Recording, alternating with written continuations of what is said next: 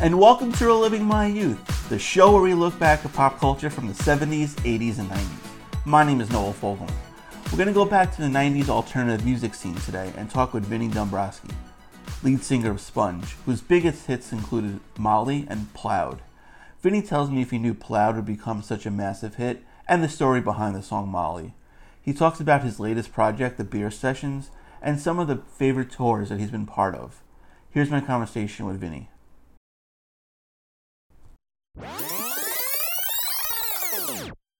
And helping me relive my youth today is Vinny Dombrowski. Vinny, how are you today? Doing good, Noel. Top shelf. You know, we're experiencing uh, some snow and cold weather out here in Detroit, so uh, everything's moving a little slower today. Yeah, I, I hear you. Same same thing here in Connecticut. gotta gotta get the spring here as soon as possible. Yeah. Yeah, yeah. But before we you know look back and look forward, um, you know you've you've been interviewed on a ton of shows, Letterman, Leno, Conan. I would imagine the highlight of your career has to be being interviewed by Space Ghost. you know, I I am a fan of the show. Was a fan of the show uh, when it when it came out. I got a big kick out of it. So I thought it was like a big deal doing it when uh, I was asked to do it, and we happened to be in Atlanta. I think that's where it was. Uh, yeah. Put together, and uh, at, at the time we were out there, and I was like pretty pumped up to do it. But uh, what's that guy's name? Uh, the the uh, the uh, uh, oh, man, he's like a praying mantis. What's that dude's name? Oh yeah. Um it's gonna come to me. and I can't even think of his name right now. Yeah, he kind of cut me short. Yeah, it was like like thirty seconds, if I remember. well, yeah, I think it was like Vinny from Sponge, and he goes, "I never heard of." And then he, yeah, then he just uh, cut the interview short. Yeah, I mean, like that, and that show had like a ton of great, you know, musical guests. I think Bjork was on there, Thom Yorke, and then you know a ton of others. Oh, absolutely. That's what I thought was a cool thing. You know, it's kind of cool for rock and roll. Yeah, n- no doubt. Um, uh, I'm sure halfway through the interview, I'll, I'll, remember his name. Was it Zorak or something like that? Zorak, yeah. Yeah, yeah, okay. Um, I had this useless information for something, you know. ah, great. Yeah, yeah. So uh, let's let's go way back. Uh, your time, you know, growing up in Detroit. Uh, who were some of your musical in- influences growing up? Well, I think early on, it, as uh, early as maybe five, six years old, uh, my sister brought records into the house, so uh, it probably was like the Beatles, you know. But after getting a little bit um, older and uh, having my own opportunities to go get records and gather up influences, uh, it steered away from from the Beatles, and it, it kind of settled into um, you know different uh, things other than the Beatles. When I think back, I uh, I look at um, you know Iggy Pop and the psychedelic furs, and certainly without a doubt. Um, earliest recollection was probably Bowie, Diamond Dogs record. Um, just bringing that record into the house. Um, I don't know if you've seen this cover, but it was Bowie on the front cover, kind of with no shirt on. Then you open up the whole record, and the from from the waist down, he's a he's a dog. you know, my mom was freaked out by that record. She's like, ah, you can't bring that in this house, and, and uh, it was a instant. Uh, instant love of uh, Bowie's music at that point. Yeah, I mean he, he he he was a visionary. He sure was. yeah, yeah, uh, w- without a question. Uh, and of course, you know, studying up on how Bowie kind of became Bowie it, uh, via Lou Reed and Iggy Pop, and and um, I always I, I didn't understand the connection then, but uh, as years have gone by and just starting to read a little bit about the Velvet Underground and and uh, Andy Warhol and, and uh, the influence that that scene had on Bowie, and not to mention again Iggy. Uh, I go, it all seems to tie together. It doesn't surprise me why I was influenced by Iggy and Bowie uh, uh, together. Right. So, So when did you first like start playing music? I would say, um, God, you know, like a lot of kids do in school band when you're eight years old. Right. You, know, you start playing instrument. I was playing drums, and uh, I played drums for a number of years, and then um, I like to write songs. So I think that that's what kind of kind of pulled me from behind the kit out out into front uh, a band, and um, yeah, but I, I it was drums. Yeah, and then that's how you like, first started with uh, Loud House, right? Playing the drums. Yeah, I was in that band. That that group was signed to Virgin Records, I think, in uh, ninety or ninety one or something like that. Yeah, and then after that, um, did the band break up, or you, you just left it to form Sponge? Um, we had the record released on Virgin Records at that time, and um, we were ready to start making the next record. Uh, the label dropped us, which at that time to me was not a big deal.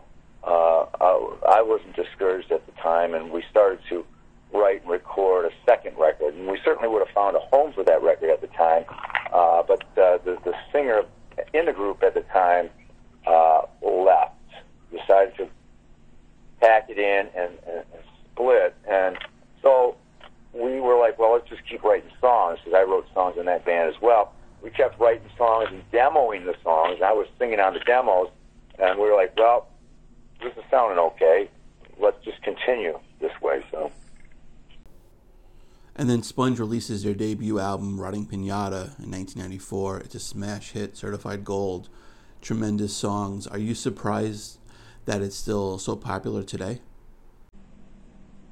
Yeah, yeah, I am surprised. I know that things kind of they come and they go, but we've been fortunate in that uh, Plowed has been a, a staple at rock radio and alternative radio for many years, and Molly as well. Um, Wax Ecstatic to a lesser extent, and uh, of course, Have You Seen Mary has gotten its fair share of radio. So I think due to the support of radio over the years, uh, and of course, radio that a lot of younger bands really don't get to take advantage of. Although we didn't have YouTube back uh, when we were coming up in bands, you know, it's, uh, I, I think that uh, um, you know just for the fact that radio has supported us all these years and kept us visible, that that has fanned the flames to keep the keep the music around. It keeps the band around. Yeah. Now you, mentioned like you know younger bands right now and, and YouTube. Um, how has besides that, how has the music ch- industry changed from when you started to like now? Well, there was just an incredible amount of good creative energy and money to give bands that otherwise wouldn't have gotten major deals. They got major deals. Okay, so it's like you know labels had money and they had the money via the um, remastering and repackaging of vinyl records uh, into the digital format, and that was a CD. So they were making money hand over fist, like reissuing catalogs of albums, vinyl albums, on onto disc. Uh, that generated income, and when that happened, um, a lot of bands that wouldn't have gotten signed got signed. Um, also, people bought records years ago. What's changed so incredibly, even the major artists don't sell the number of records they used to sell. People go onto YouTube and they listen. They don't buy. Right. So, you know, that certainly is something that is enormously different. It was a huge shift. And what we're left with today is if you want to still make some kind of income uh, playing music, you got to go out and play shows. You know, this is where the income is derived. Um, some groups, of course, are, are lucky enough to still sell records. But if you're not selling records, you're out there playing gigs. Yeah, and you and you've done that all these years, and you've also like combined with other acts from the '90s to do like those Summerland tours. How was how has that been? Well, we've done two of them so far. We did uh, Summerland 2013 and Summerland 2016, and um, it's just great to do a high-profile, well-organized tour. Um, stuff like we used to do. Uh, not to mention uh, touring with our friends. You know, the guys in Everclear have always been uh, great to us. Art has always been a huge uh, ally to us, and you know, being out there with guys like uh, the, the guys from Live, uh, that's that's always a, a a really great thing. So we toured with a number of bands on that Summerland package, and it's it's always been a blast. Yeah, I I wasn't you know fortunate to see one of those, but I, I did see you guys live once, and I hope to see you guys again when you come to New York. But uh, when I was in college, you came to Buffalo and played. I think it was the Armory. It was like '95, and I remember it was you know a really a solid show. Who else was on that bill? Do you remember? Oh my, uh, I I think you. I think you. I don't know if you opened. I, I honestly I don't remember. I just remember seeing you guys. So I don't know if I came late, but I, I think you guys were the headliners. It was a, a small club in Buffalo. Yeah, yeah. I mean, you know, we've had some dynamite shows in Buffalo, Syracuse. You know, it, it seems like uh, New York in general is a a great place for Sponge. We uh, were out on the East Coast many times last year, and we already get gigs booked uh, a couple different runs out east uh, this year. So, yeah, it's always been great. Yeah, that's that's awesome. Like I said, I'm hopefully I can you know hit up you guys in, in March to see you in uh, in Queens, my hometown. Yeah, yeah. Yeah. So b- back to writing Pia- Pinata uh, for a second. Uh, you know, Molly was on, on that, and most people think it's has something to do with Molly Ringwald, but it clearly doesn't. Correct?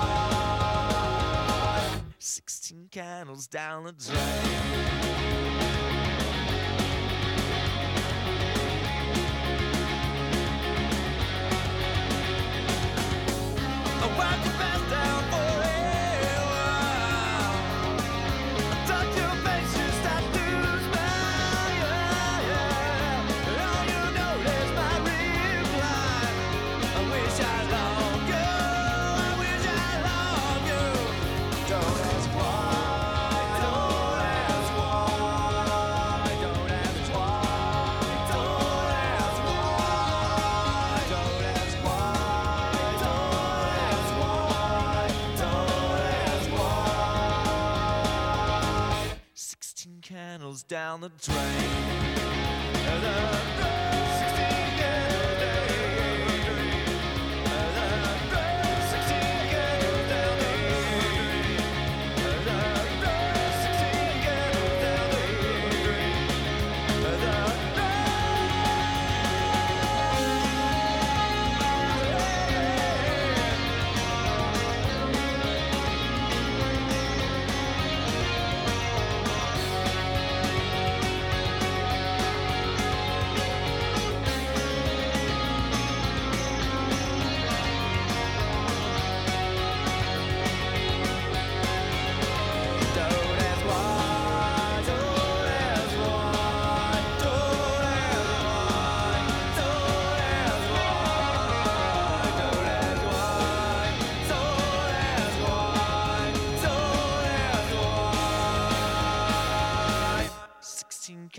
Down the drain.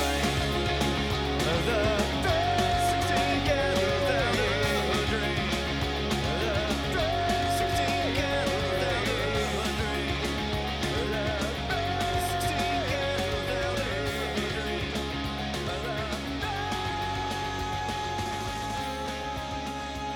It, the song does not. Uh, it, it never had that uh, uh, basis and inspiration. However, after we made the record and it was being released as a single, and we were going to make a video, uh, her manager reached out to us and uh, wanted to know if we were interested in featuring her in the video. and of course, at the time, you know, we were just like, ah, man, that, that would be silly. Um, we decided uh, not to do that. Which, looking back, I go, that was dumb. We should have had her involved in that video. You know. Yeah, totally. So, what was the song really about? uh, growing up way too fast, doing things as a young person that young people shouldn't be doing. You know what I mean? It just and that was kind of like the the background for my growing up. You know, now that I look back at my uh, uh, teen years, you know, I go, no normal teen is involved in that kind of atmosphere. You know, but we were. You know, and that that's just how it was. I don't regret it, but I didn't know how abnormal it was until just a couple of years ago, like literally two years ago. I'm going, that's kind of a strange upbringing when you're exposed to, you know, drugs, alcohol, sex, you know, when you're just a young teenager, you know. Right, but I mean, at least you you learned from that. It's a cautionary tale. Well, you try. right. Yeah. try. I, I don't know, man. I, I don't know if I got smarter. I've certainly, I guess, got more aware of, uh, you know, uh, aware of things, but I don't know if I'm any smarter about it. Right. so, uh, um, then probably your biggest hit off that album, probably ever, is, is "Plowed." Um, did you know that song would be a hit?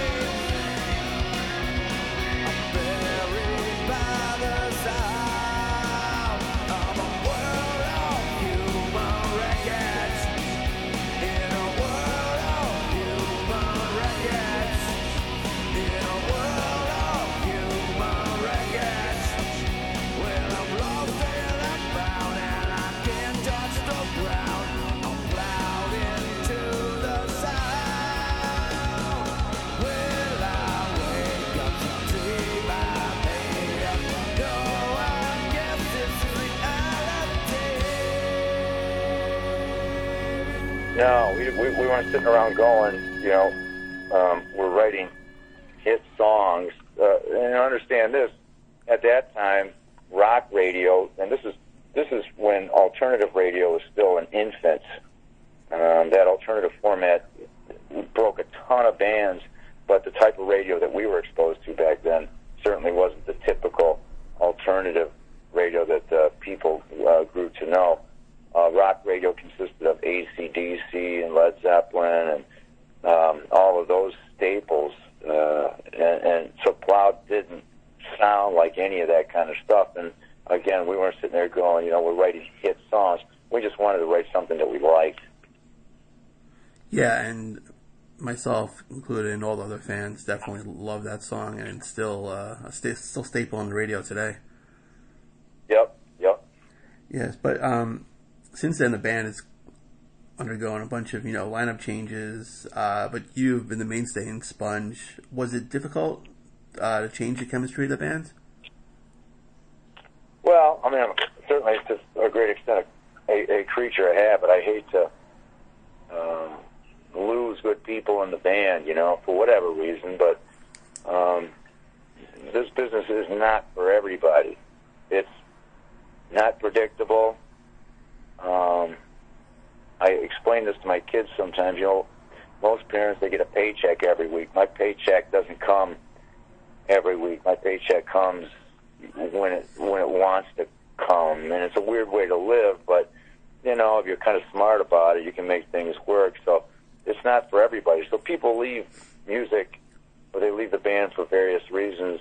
And I think that most of the guys that aren't in the band anymore, they have some other form of income, and it's not it's not music. You know, they're doing other things. So to be doing this for many years, still being able to do it, uh, I feel blessed, and um, I, I enjoy what I do.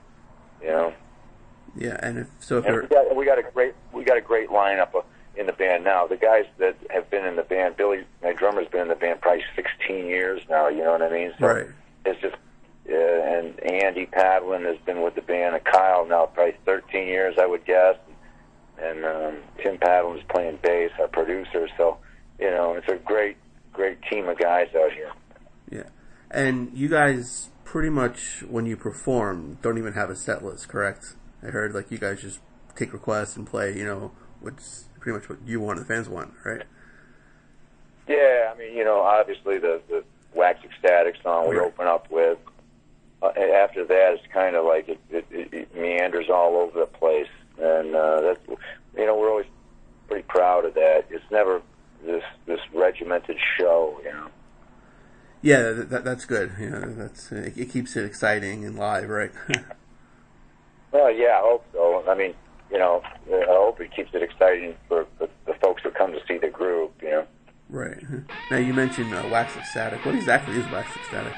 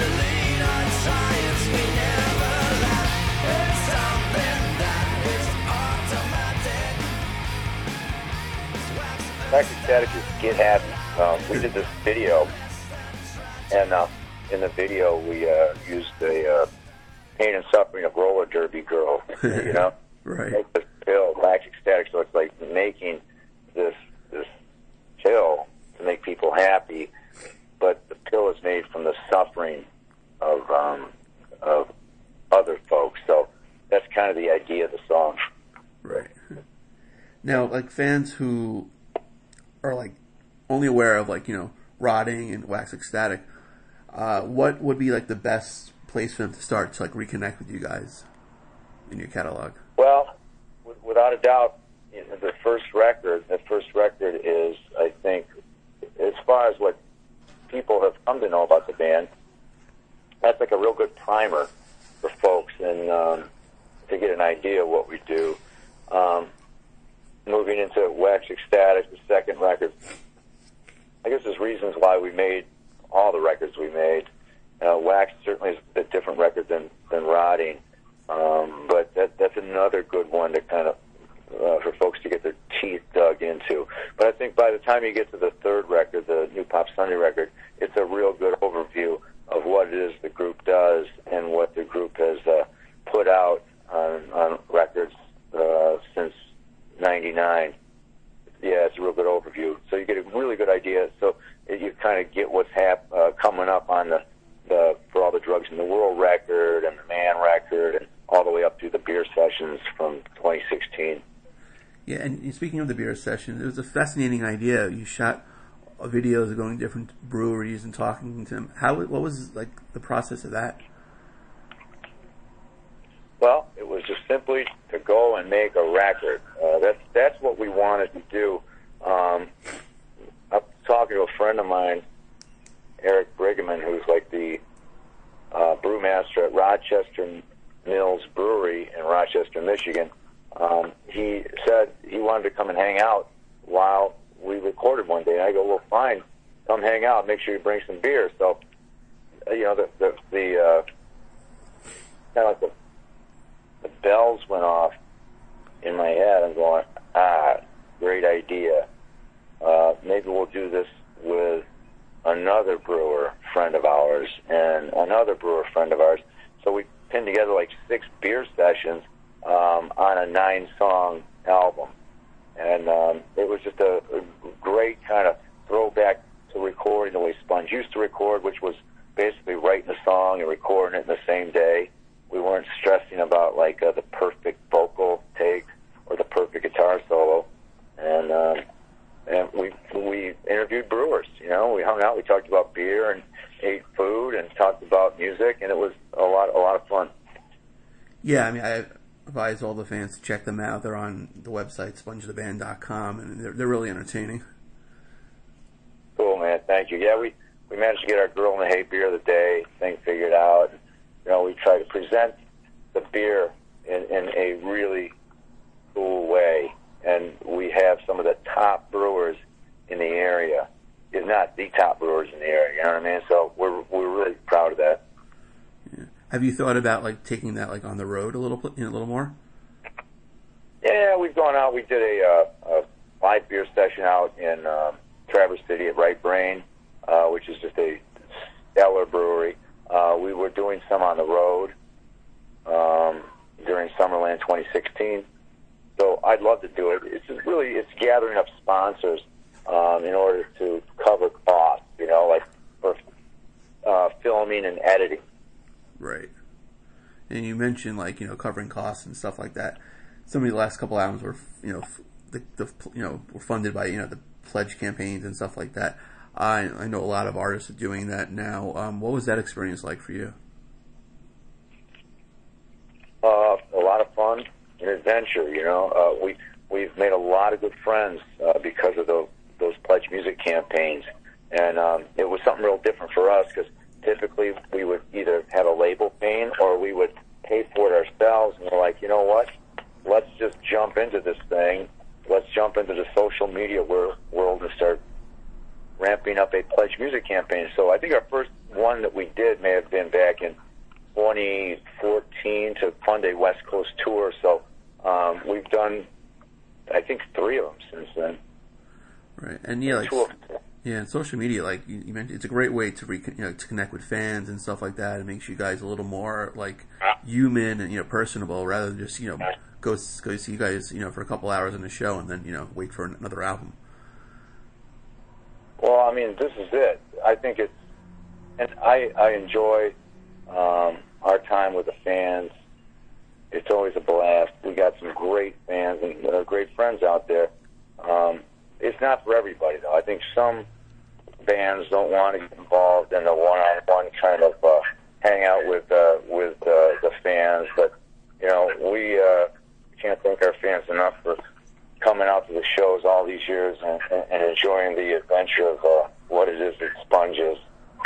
Right, and you've you know, you played with a bunch of great bands. You opened up with a bunch. Um, who are some of your favorites that you've opened up for? Wow, I mean, you know, we would. I think one of the uh, coolest tours I can remember doing, and we've done a lot of cool tours, but I mean, we were on the road with Soundgarden in Europe and White Zombie in Europe, uh, Lollapalooza with Soundgarden and Metallica in '96. But I think one interesting thing for me was just um, being on the second stage, Lollapalooza in '96 with um, the Melvins and the Cows, and just seeing how diverse the music can be, but yet the fans just seem to dig it all. They, you know, they would hang out and watch us, and then we, and before we would play, the Melvins would play, and and um, you could go watch Devo play or Rage Against the Machine. So it's just a just a ton of very different types of bands that people seem to just enjoy everything. So I think that was great. Of course, touring with Iggy Pop in 90, uh, 97 was a, was a blast. But you know, meeting Lux Interior from the Cramps, uh, doing a show with the Cramps was a big big deal for me. And and you know, just just tons of groups. Uh, Reverend Horton Heat, uh, Richard Butler from the Furs, you know, Man to Love, the Blast. But you know, and fast forward and all the way uh, to 2016 with with Everclear. You know, those guys are just a great group of guys, and um, always always fun to be out there with uh, with Art. Yeah, yeah. So it's it's a win win. You you get to play your stuff and then you get to watch some great music. Oh yeah, yeah. I mean, you you got to be a fan of music, I guess. Yeah, exactly. And last question: uh, You guys played on the Kiss reunion tour in Detroit. I'm sure playing at home, Tiger Stadium before I think it was closing down, had to be a great, great experience for you guys. Yeah, I mean, it almost doesn't get better than that to play in a baseball stadium that you would go to and watch baseball games since you were a kid, and the thought of Kiss being in town to do that, and Kiss, make no mistake, was just a legendary band in Detroit. I think before they were a huge success around the world, Detroit was a big town for Kiss and then to have our pals from Alice in Chains on that show uh, was just uh, a, a great, great day. I mean, you know, it was kind of a drag how we got the gig. It was because of uh, Scott Weiland at the time having to go to rehab. Um, they dropped off and we jumped on. Yeah, I mean, unfortunate, but it was a good opportunity for you guys. Yeah, yep, sure was. Yeah, and Tiger Stadium. I, I've been there a bunch of times for games. It was one of the best places to watch a game live, baseball game. Yeah, old school, old school um, art. You know what I mean? And, and, and they certainly don't make them like that anymore. But uh, a lot of good memories. Yeah, totally. Um, Vinny, thanks for a few minutes today. Uh, good luck with the tour, and I hope to see you guys when you come to Queens. Well, give me a shout if you're coming out to Queens. And a special thanks to Vinny for joining us today. You can follow Sponge on Twitter at Sponge the Band. Their website is spongetheband.com. You can follow me on Twitter at the first Noel 19. Like the page Reliving My Youth on Facebook. Please go to iTunes and subscribe to the show. Check out the past episodes, and while you're there, you can rate and review the show. Special thanks to everyone who's listening. I can't do it without you guys. And be on the lookout for another episode of Reliving My Youth real soon.